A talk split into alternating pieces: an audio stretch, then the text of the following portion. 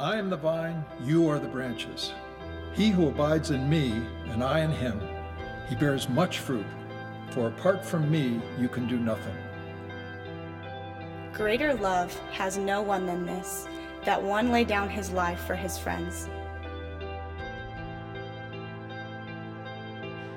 Just as the Father has loved me, I have also loved you. Abide in my love.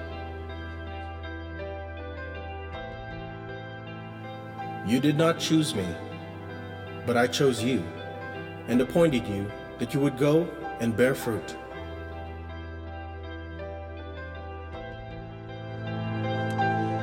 There is not a passage of Scripture that has impacted my life personally more than the 15th chapter of the Gospel of John. A few weekends ago, we began a study together through the 15th chapter of the Gospel of John, just digging into a series that we simply called Lessons from the Vineyard. And I want to jump right back in and read that text of Scripture one more time John chapter 15, verses 1 through 8. This weekend, we're going to bring those first eight verses to a close. And next weekend, we're going to continue unpacking a little bit further in John 15 as we start with verse number 9. But if you don't have a Bible, you can follow along on the screen. If you have your Bible, open up John chapter 15. We're going to jump into verse 1. It says, I am the true vine, and my Father is the vine dresser. Every branch in me that does not bear fruit, he takes away. And every branch that bears fruit, he prunes it so that it may bear more fruit. You are already clean because of the word which I have spoken to you. Abide in me, and I in you. As the branch cannot bear fruit of itself unless it abides in the vine, so neither can you unless you abide in me. And we come to verse 5, the one I've challenged you to memorize. I am the vine, and you are the branches. He who abides in me and I in him, he bears much fruit, for apart from me, you can do, say it out loud, nothing. If anyone does not abide in me, he is thrown away as a branch and dries up, and they gather them and cast them into the fire, they are burned. If you abide in me and my words abide in you, ask whatever you wish, and it will be done for you. My Father is glorified by this, that you bear much fruit and so prove to be my disciples. As you read those first eight verses, again, one of the dominant themes is this idea of bearing fruit. Even the first weekend, if you remember, I asked you, how many of you desire to bear fruit? And everybody raised their hand and said, I want my life to be fruitful. I want to bear fruit for the glory and honor of God. So, the first thing that we had to do to unpack and unlock the truth of John chapter 15 is define what fruit is what is fruit in the life of a believer because many people misunderstand it. And Jesus here doesn't specifically give us a definition, but he does tell us that fruit is the defining mark of the lifestyle of a Christian. He tells us that, it's the ongoing lifestyle practice of a believer. He tells us that fruit is the only thing in us that brings glory to the Father. And so from that, we deduced a definition that I want to put back up on the screen, and I want you to read it out loud with me. Here's fruit. You ready? One, two, three the life of Jesus in me being lived through me.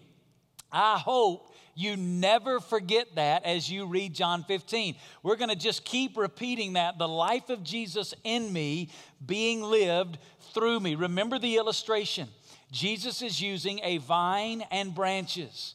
And we said, What is fruit? Fruit is the life of whatever is in the vine being pressed out through the branches. Remember what we said? If you got an apple tree, what's coming out of the branches? Apples, right? You got an orange tree, what's coming out? Why? Because fruit is the life of the vine being pressed out through the branches. Jesus said, He is the vine. He said, I am the vine, you are the branches. So, fruit is the life of Jesus in us being lived through us. Jesus did not invite us into a religion. Religion is trying to change my life on the inside by focusing on the outside. And if I conform to this system of do's and don'ts and rights and wrongs and rules and regulations on the outside, then hopefully I can change who I am on the inside. That's not what Jesus invited us into. He invited us into a relationship where He comes to live inside of us and He's changing us on the inside, and His life begins to be manifest through our lives on the outside. Remember what I told you? Jesus didn't save us so that we could live for Him. Jesus saved us so that He could live through us. And that is a very different understanding of the Christian life. And so then we begin to ask and answer a second question. If, as a branch, my sole reason for existence is to bear fruit. And if fruit is the only way that I can bring glory to God, and if fruit is Jesus in me, living his life through me, then what do I have to do to bear more fruit? Remember what was interesting as we looked at this passage of Scripture? As many times as Jesus says, bear fruit, not one time is there a command in these verses for you and I to bear fruit. There's only one command in John 15. Only one that's given to us in these first eight verses. You know what it is? Remember the word? It's one word. What is it? Abide, right? Our responsibility is not to work hard on bearing fruit. And that's the way a lot of people understand Christianity. I'm supposed to work hard, try hard, commit myself to live the Christian life. No, my responsibility as a follower of Jesus Christ is to, remember this, hang on to the vine for all I'm worth. And as I abide in Him, Christ lives His life through me. The only thing I can do as a branch is hang on to the vine. Let me read you a new quote by my mentor, Clyde Cranford, the way he captured this particular passage of Scripture. Look at it on the screen. How liberating to know that if we abide in the vine, the Holy Spirit will do the rest. Christ actually imparts to us his own life. This is real Christianity, a spontaneous overflow of the life of Christ through us. Isn't that freeing to know? No wonder Jesus said, You will know the truth, and the truth will set you what? Free. It's not up to me to focus on all the do's and don'ts. No, no, no. I have one focus abide in Him and trust that His life will bring radical transformation in and through my life. And listen, this is not just a principle in John 15. This is the gospel and the Christianity that is taught throughout the New Testament. I want to now after 4 weeks of walking through this together, I want to put a verse on the screen by written by the apostle Paul. I know you know this verse of scripture, but I hope you read it differently now. Look at Galatians chapter 2 verse 20. Remember when Paul said this? I have been crucified with Christ. And it is no longer, read this, it is no longer said out loud, I who live, but Christ lives in me. You see it? It's no longer I who live, it's Christ who lives in me. How does this happen? The life which I now live in the flesh, I live by faith in the Son of God who loved me and gave himself up for me.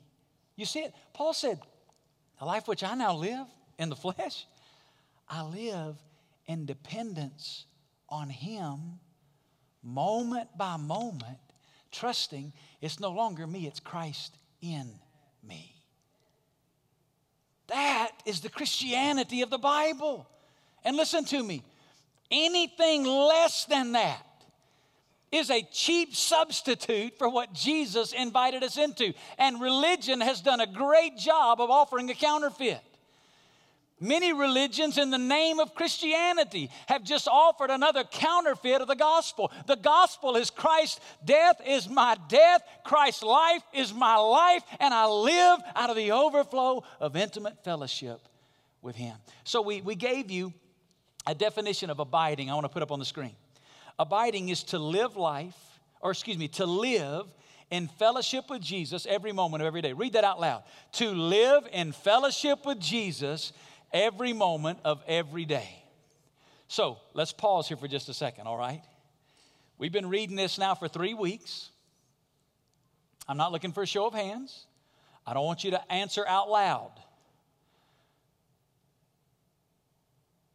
But are you living in fellowship with Jesus every moment of every day? Are you carving out time to be alone with Him daily? And then throughout the day, are you living out of the overflow of that fellowship with Him? Or you still got Him in a box where you come to church on Sunday and then you go live Monday through Saturday? Listen, if you try that, you know who the most frustrated people are? Not lost people. Because lost people are lost. You know the most fr- frustrated people are? Saved people trying to live like lost people. Jesus in them, but they're trying to live out of their own strength and resource. And no matter how hard you try, what happens? I fail over and over and over and over again. It's only when we begin to walk in intimacy with Jesus. So last weekend, I gave you a statement that I want to add a little bit to, all right? Here's the statement I gave you last weekend I said that you need to be with God we all said that together, but then we added the second part God wants to be with you. How many of you know you need to be with God every day? Let me see your hand, right? I mean, we know we need to be with God. But if the only motivation you have to live in fellowship with Him is understanding you need to be with Him, it's easier to kind of overlook that. But it's a game changer when you understand God wants to be with you. And this week in my, I got a little discipleship group where I'm discipling, walking through life with some guys and poured into them. And we were talking about that statement out of last weekend's message and just kind of going a little bit deeper in it. And God gave me an illustration that I want to share with you because I think it'll be a light bulb moment for some of you. How many of you know you need to eat today? Raise your hand, right? I mean, we need to eat, right? You got to put fuel. Now, some of us, we just love to eat, but we need to eat, right? There's certain fuel that you have to put in the body. We need to eat. But if the only motivation we have is, I need to eat, it's easy to sometimes skip a meal or to skip two meals or to put that off because I'll get to that later, right? If my only motivation is, I need to eat, I can put that off. But if today, my wife, who's sitting right over here on the front row, if my wife prepares a meal for lunch and she has that meal sitting on the table waiting on me because she wants to be with me, let me tell you what I'm not going to do. I'm not skipping that meal, right? No, I'm going to be there. Why? Because she wants, listen, listen, oh, don't miss this. Every morning, your Father prepares a table and He is waiting on you because the Father wants to be with you. The Father wants to pour into your life. The Father wants to transform you. The, the Father wants to conform you to the image of Jesus.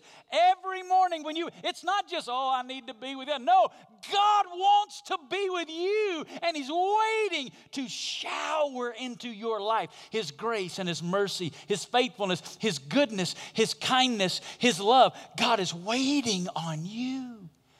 That'll change the way you see your time with the Father. It's not just something you need to do. No, He's waiting on you. You say, I don't know. Show me that in the Bible. Okay, I'm glad you asked. I'm going to show you. Psalm 31. Look on the screen, Psalm 31, verse 19. Look what it says. How great. The psalmist says, How great is your goodness He's talking to the Father. God, how great is your goodness, which you have, listen, stored up for those who fear you, which you have wrought for those who take refuge in you before the sons of men. Listen to this. You hide them in the secret place of your presence from the conspiracies of man. You keep them secretly in a shelter. Listen, here's what the Bible says God has His goodness, God has His faithfulness, God has His loving kindness stored up, waiting for you to meet with you and to pour it out into your life. But here's what it says it's in the secret place of His presence. You got to be with Him. Which, oh my goodness, here's the, here's the thought. If you walk away from this, think about how many mornings? How many mornings has my father? And I just rushed past that end of the day because I was too busy. I thought I could do it on my own today.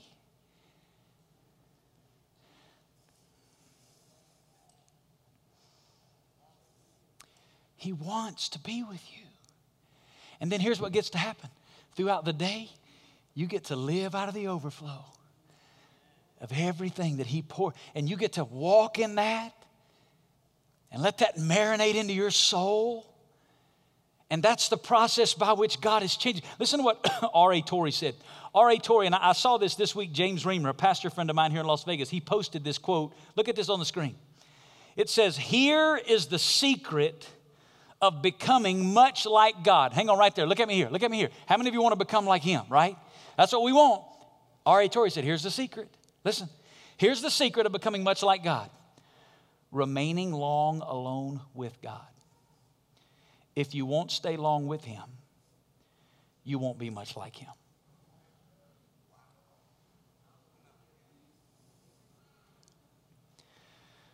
Why am I struggling in my Christian life? Why am I struggling? Listen, listen, I told you last weekend. My ability to walk in the life of Jesus in me, being lived through me, rises and falls on my time alone with Him.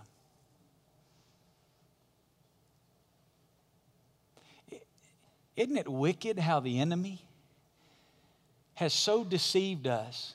What's the most difficult thing in your Christian life to do with regularity?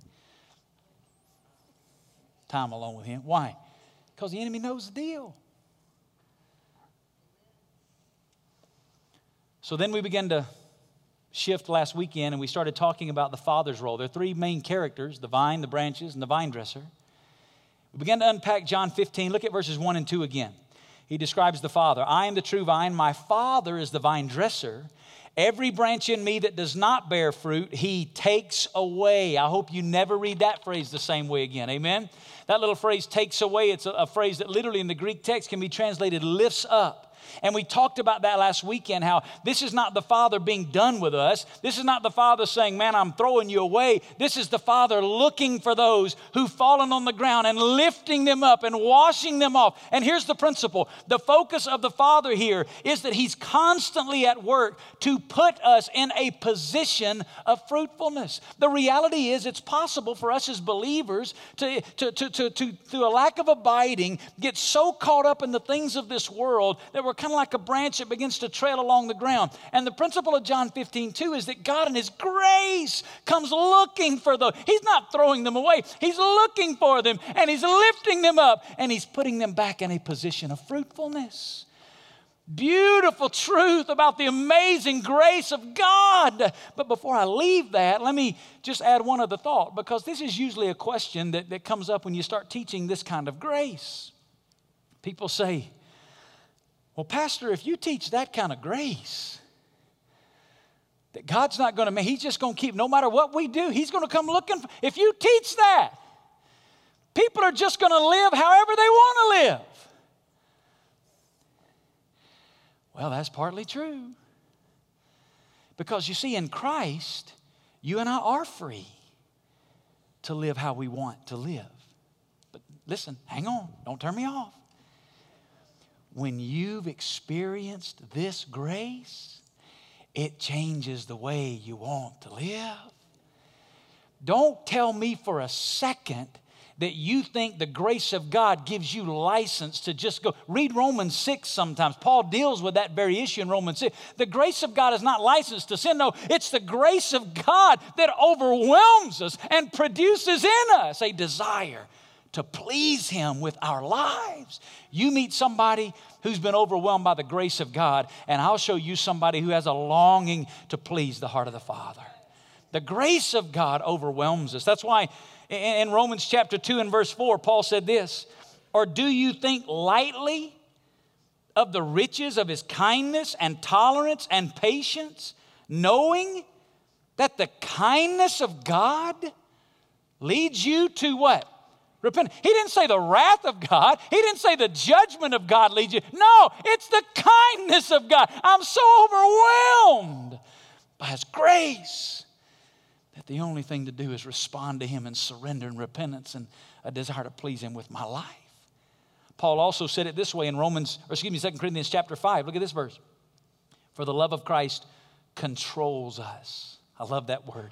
The love of Jesus controls us. It's a, it's a phrase that means to hold together or to press together, that idea of controlling. It's the idea of, man, when we start going over here, no, God just steps in with his love and he, he encourages us back in. And when, when, when, God, when we start going this direction, God in his love just begins to, to hold us and to encourage us back in this direction. It's the love of Christ that controls us. That's why Paul said, having concluded this, that one died for all, therefore all died, and he died for all, so that they who live might no longer live for themselves but for him who died and rose again on their behalf. Not because I'm afraid of judgment or wrath. No, it's his love that compels me to want to honor him with my life. So the Father is always at work, lifting, looking to put us in a position of fruitfulness. But then there's the second focus of the Father. Let me give you that this morning. He is continuously at work, removing the unnecessary things that keep me from bearing fruit. The Father won't let us stay there in that season of not bearing fruit. He comes and He looks for us in His grace and He lifts us up. But then He begins to clean us off. Look at it, John 15, 2. It says, Every branch in me that does not bear fruit, he takes away, he lifts up. But then it says, and every branch in me that bears fruit, he what? Say it out loud. Prunes it so that it may bear what? More fruit. He comes in his grace, he lifts it up, and then he starts removing all those things that are unnecessary to keep us from bearing more fruit. The word prune in John 15 is a word that literally in the Greek text it means to clean or to purify. The Father looks for us, He lifts us up, puts us back in a position of fruitfulness, but then He begins to purify our lives. Here's what He's doing He's removing everything that doesn't look like Jesus. You look up the word prune in Webster's dictionary, here's the definition to remove that which is superfluous or unnecessary in order to produce more fruit. Here's the principle God is at work in us, purifying our lives so that we bear fruit, so that we clearly have the life of Jesus in us being lived through us. Now, it's very important that you see these two things in order. Every branch not, not abiding or not bearing fruit, he takes away. First, the Father graciously looks and he finds us and he lifts us. And then he begins to prune graciously. This whole thing is wrapped in his grace. He lifts us and ever so gently ever so lovingly, the Father begins to remove those things from our lives. Here, here's the reality through abiding in Him, when He puts me back in that position of fruitfulness, that position of abiding, here's what He's doing He's wooing me back to Himself. When He does that, He's at work in every one of our lives, using every situation, every circumstance, every relationship to remove those things which don't look like Jesus. He lifts us, He puts us back in that place of abiding in Him. And then as we abide in Him, He begins to work in us, conforming us to the image of Jesus. Do you hear the tenderness in verse 2? I think sometimes because we've been impacted by religion, we read verse 2 with a sense of harshness. Every branch not bearing fruit, he takes away, and every branch bearing fruit, he prunes it. No. Lifting, abiding, cleansing. It's the same principle Paul wrote about in Romans chapter 8. We looked at it a couple of weekends ago. Romans 8 28, remember that verse? And we know that God causes, what does it say? All things. Now here's what that means the good and the bad, the mountaintop, the valley. God causes all things to work together for what? Good. To those who love God, to those who are called according to his purpose. For those whom he foreknew, he also predestined to be conformed to the image of his Son. You see what that says? It says that God is at work using every situation, every circumstance, every relationship, every trial, every sorrow, every heartache, every blessing. He's using it all to accomplish His purpose in us, which is the life of Jesus in me being lived through me. Now, now here's an important note it doesn't say God causes all things to feel good, right? Sometimes we think that's what it says, and that's why when things in my life aren't feeling good, I kind of got an issue with God, right? Uh, Lord, I think you gave me somebody else's order. This doesn't belong to me, right? This doesn't feel good. He doesn't say God causes all things to feel good. He said He causes all things to work together for good. There are going to be some difficult situations in your life and mine. There are going to be some trials that we walk through, but we can have confidence that God is using all things to work together for good to make us like Jesus and accomplish his purpose in us. Now, the writer of Hebrews, in Hebrews, he writes about this same principle, this principle of pruning, but he uses a different word. He doesn't use the, use the word pruning. The writer of Hebrews uses this word discipline. Ugh. We don't like that word, right?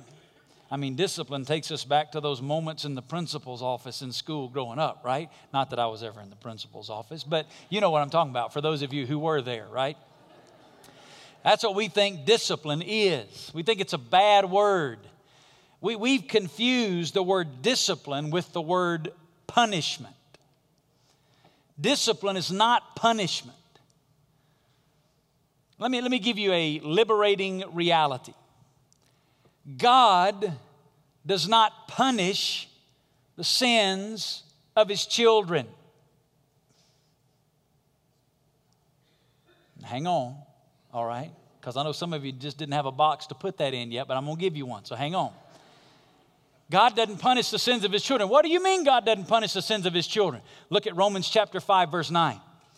Having been, that's done, past tense, justified, completed action by his blood, we shall be saved from the wrath of God through him. Here's what that means all the punishment for the sins of the children of God was poured out on Jesus Christ on the cross. Jesus took all of my punishment. Jesus bore the wrath of God against my sin. I will never be punished for my sin. Christ completely satisfied the justice and wrath of God for my sin. That ought to make every child of God say, Hallelujah. Amen. He settled that.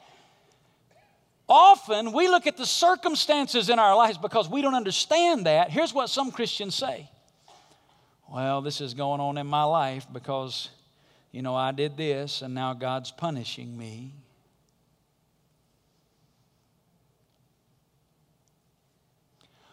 What an insult to the finished work of Jesus Christ on the cross that God would hold something against you that Jesus already paid for. That's why Paul went on to say in Romans 8, there is therefore now no condemnation for those who are in Christ Jesus. We're not punished for our sins. but that doesn't mean God doesn't discipline us. Very different. Let me read you a quote by my mentor, Clyde Cranford. Listen to what he said. The motivation for punishment is wrath, and the purpose of punishment is retribution. The motive for discipline is love, and the purpose of discipline is instruction and correction. You see the difference? Discipline. The word discipline in Hebrews and used throughout the Bible it's a Greek word, paideia. We've transliterated an English word, pediatric. The word pediatrics is a word that refers to the field of medicine that deals with small children. The Greek word paideia originally meant to bring up a child, to educate them, to it's used of actively directing them towards moral and spiritual nurturing and training. It's not punitive, it's redemptive. It's not wrath, it's love. So let me give you a definition of discipline that I want you to kind of incorporate into your life. And it's really a definition of this word pruning, too. It's the same principle. Here's the definition it's God's process of graciously, very important word, underline that word, graciously looking, lifting, cleaning. It's God's process of graciously, but don't miss this next part, yet definitely conforming us to the image of Jesus. There may be a season, God's not going to let us stay there. He loves us too much to let us stay there. He looks, He lifts, He cleans graciously. But listen, definitely, He's going to finish what He started. Now, understanding what I've just shared with you, I want you to hear a passage of Scripture that is one of the most defining passages of Scripture about this principle of discipline. Hebrews chapter 12, beginning in verse number 5. Look at it up on the screen. Listen what it says. My son, do not regard lightly the discipline. Now, every time you see the word discipline in this text, here's what I want you to think about God's process of graciously yet definitely conforming. Look what it says My son, do not regard lightly God's process of graciously yet definitely conforming you to the image of Jesus. He says, Don't, don't take that lightly. That, that's no small thing. Look what he goes on to say. He says, nor faint when you are reproved by him. For those whom the Lord loves, he what? Has in a process of graciously, yet definitely conforming us to the image of Jesus. He disciplines. And he scourges. Some translations wrongly translate that word scourge punish. That's not what it means. It just simply implies that sometimes this discipline doesn't feel good. Anybody say amen to that? He scourges every son whom he receives. It is for discipline that you endure. God deals with you as with sons. For what son is there whom his father does not discipline? But if you're without discipline, if you're not in the process of God graciously yet definitely conforming you to the image of Jesus, look what he says. If you don't have discipline, of which all have become partakers, then you're illegitimate children and not sons. Furthermore, we had earthly fathers to discipline us and we respected them. Shall we not much rather be subject to the Father of spirits and live? For they disciplined us for a short time as seemed best to them, but He disciplines us for our what? Good, so that we may what? Share His holy. What's that? The life of Jesus in me, being lived through me. Share His holiness. Then look what it says. I love this. All discipline for the moment seems not to be joyful but sorrowful. And all God's people said, Amen, right? It does not feel good when I'm going through it. Yet, to those who've been trained by it, look here at the John 15 analogy afterward, it yields what? Fruit. The peaceful fruit of righteousness. Oh, don't miss this. Not my righteousness, His righteousness in me and through me.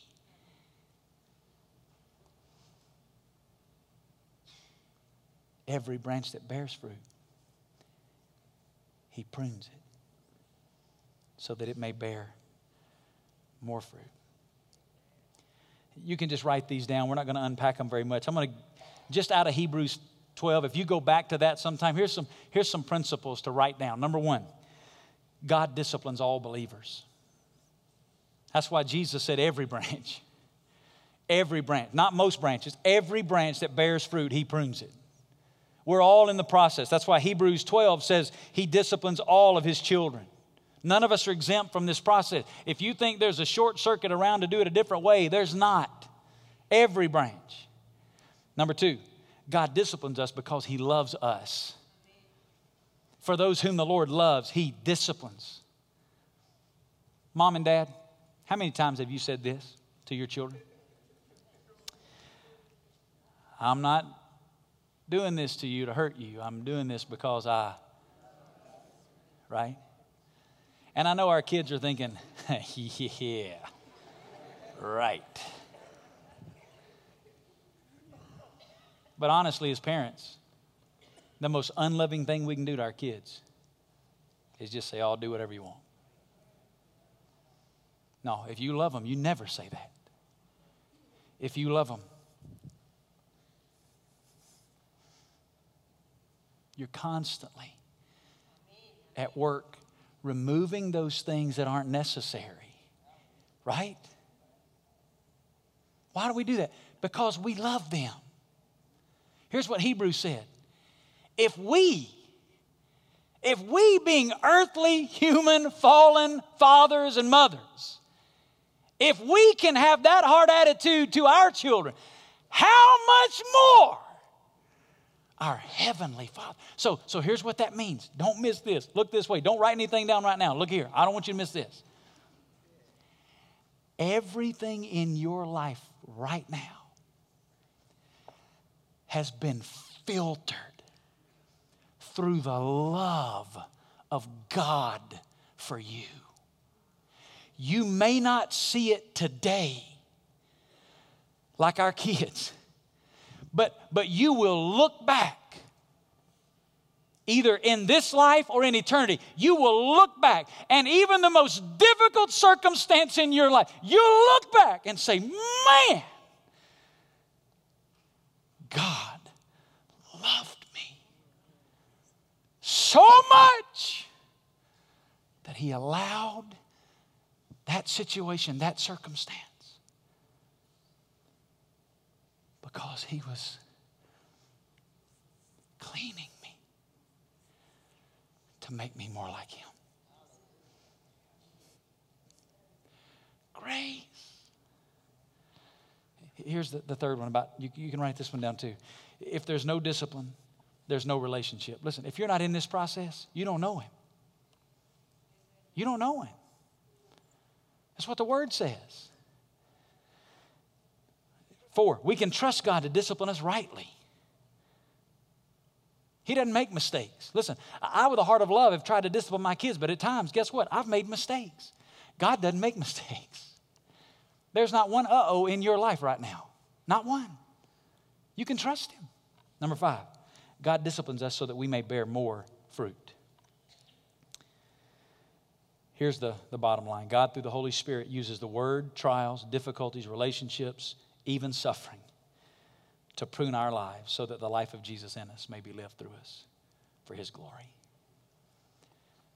Now, I'm going to close with one final question out of these eight verses. Why have we spent four weeks unpacking this very simple principle of abiding in Him? Well, I hope you already know the answer by now. But just in case, I want to read verse 5 one more time. I am the vine, you are the branches. He who abides in me, and I in him, he bears much fruit. For apart from me, you can do what? Say it out loud. It didn't say most things, it didn't say big things. It said no thing, nothing. And, and even though in English we get it, it's even stronger in the Greek. In the Greek, it's a double negative. It, it means absolutely nothing. It's emphatic in the Greek text. Absolutely nothing. What's Jesus talking about? Here's what he's talking about. As a branch without abiding,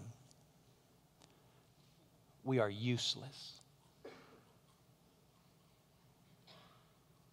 I looked up the word useless in the dictionary this week. I don't think I've ever looked that word up in a dictionary before useless. Here's what Macmillan's dictionary says uselessness is objects which have no purpose or cannot do what they were designed to do.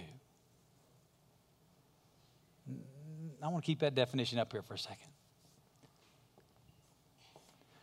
Without abiding in Him, I have no purpose.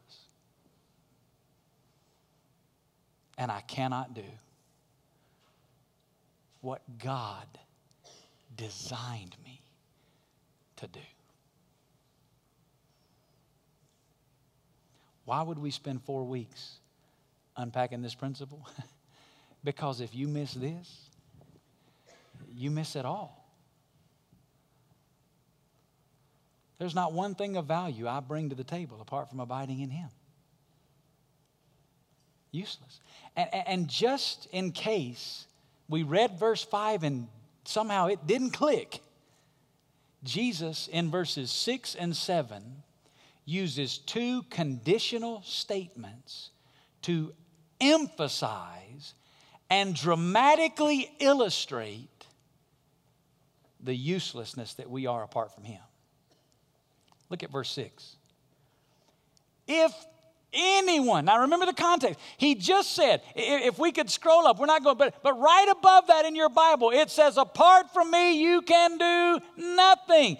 If anyone does not abide in me, and then he uses this comparison. He's thrown away as a branch and dries up, and they gather them and cast them into the fire, and they're burned. Some commentators take this verse of scripture and they just jump right out of John 15 and begin to talk about eternal judgment. And they say that this verse is talking about people who profess to be Christians, but they really aren't. And at the end of the age, when Jesus comes again, that'll be made evident and, and they'll be separated from true believers. Now, don't misunderstand me. That is a true principle. And Jesus, in other places in the Bible, talks about it wheat and tares, sheep and goats. They, they look like and try to act like Christians, but they're really not. But here, these are branches. These are not branches and fake branches, they're branches. This isn't grass and astroturf, right? This is the real thing. Jesus is not here talking about judgment, grammatically nor contextually do these verses speak about eternal judgment. Let me tell you what they talk about. They're an illustration Jesus is using to dramatically emphasize our uselessness. I read one, one writer, and here's what he said about the wood of the vine The wood of a vine has the curious characteristic that it is good for nothing. It's too soft to use for any purpose. The only thing that can be done with the wood out of a vine is to make a bonfire out of it. If the branch has dried up from a lack of abiding and fallen off onto the ground, he says, there's nothing you can do with it. Just, it's useless. Burn it up. It's Jesus communicating to us in a very dramatic way what he said in verse 5. Apart from me, you can do nothing. Without ab- if you don't abide, useless. Useless. No value, like an old dried up dead branch. Useless. Good for nothing. It means that apart from abiding in Christ, our lives have no significance in God's eternal purpose. He says, if you don't abide, useless. But look at verse 7. If you abide in me. Here's the if again, that conditional statement, potential action. If you abide, and my words abide in you, ask whatever you wish, and it'll be done. Now, when Jesus said that, was Jesus saying, as long as you have a quiet time, you can wish for anything and I'll do it? No. Just like verse 6 was a dramatic illustration, verse 7 is a dramatic illustration. Jesus is not a genie in a lamp that you rub him the right way and get three wishes, right? Here's what verse 7 says. Verse 5 said, Apart from me, you can do nothing. And if you don't abide in me, you're useless like an old dried up branch. Verse 7 says, If you do abide in me, the potential is unlimited for your usefulness in the kingdom of God. No limit. John 15, 5 says, Apart from me, you can do nothing. I want to compare that with another verse of Scripture Philippians chapter 4, verse 13. Look what this says I can do what?